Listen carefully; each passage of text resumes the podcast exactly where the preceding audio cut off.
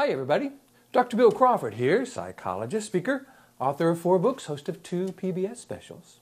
Here today to give you another tip in helping you bring more clarity, confidence, and creativity to everything you do.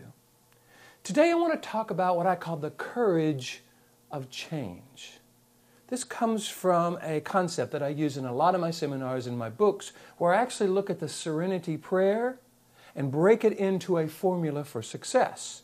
So rather than it being a plea for serenity, God grant me the serenity so that I can do this and those, it's a formula for success. God grant me the serenity so that I can accept the things I cannot change, have the courage to change the things I can, and the wisdom to know the difference. Now, what I focus on a lot in my seminars is that concept of serenity being the precursor to acceptance because there's a lot of times in our life where just accepting things really is what we want to do, what we need to do, what we would recommend to someone we love, and yet it's going to take some amount of serenity, I think, as a precursor to do that. What, do I want to, what I want to focus on today, however, is that second concept the courage to change the things we can. Because I'm a big fan of being as influential in one's life as possible. I like to be as influential in my life as I can. And so I change a lot of things. I influence a lot of things in my life that I can influence, which helps me deal with those aspects of life that I can't control traffic and deadlines and sometimes other people. So I like to drive around in a clean car because that makes me feel good. So I'll spend a little money to have my car cleaned. Things like that, little tiny things. When I go and travel, I try to ask for a room with a view. I try to make my experience as positive as possible, changing those little things. What came to me the other day, though, when I was a, working with a group of people, is sometimes we really need courage to change the big things in life. One of the questions that I ask people when I'm doing a workshop, especially someone who may be somewhat dissatisfied with the job they're in, I asked them, okay, well, if you were interviewing for a job, if you were out of work, needed a job, pay the bills just like everybody else, and you interviewed for this job, knowing what you know now, would you take it? Now, most people say, well, yeah. So I encourage them to just go ahead and take the job, and that has to do with that serenity and acceptance. I know what the job is. Maybe it wasn't what I thought it was when I first came, but now I know what it is. If I'm going to come to work tomorrow, I'm going to take the job.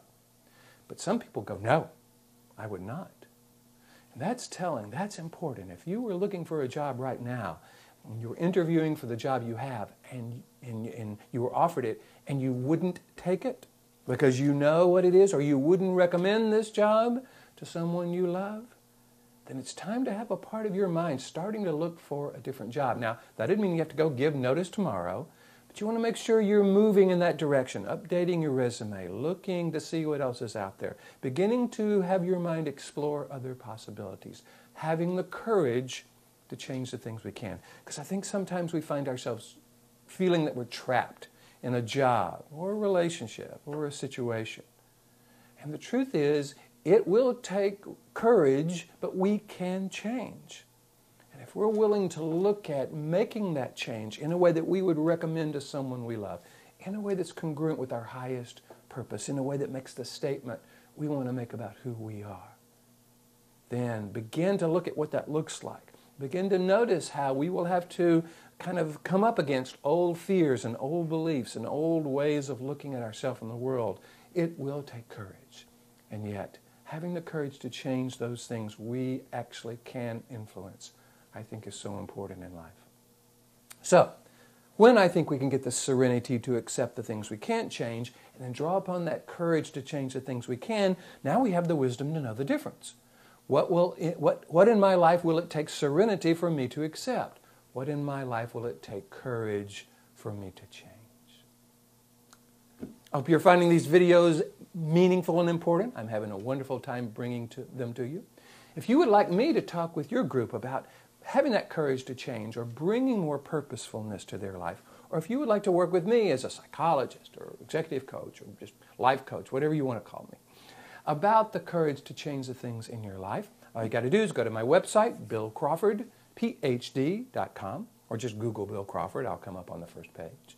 Hit the contact button, let me know what you're interested in, either a presentation or working with me individually, and I would love to talk with you about that. In the meantime, if you like these videos, please hit the like button. You know how Google and YouTube really pay a lot of attention to that.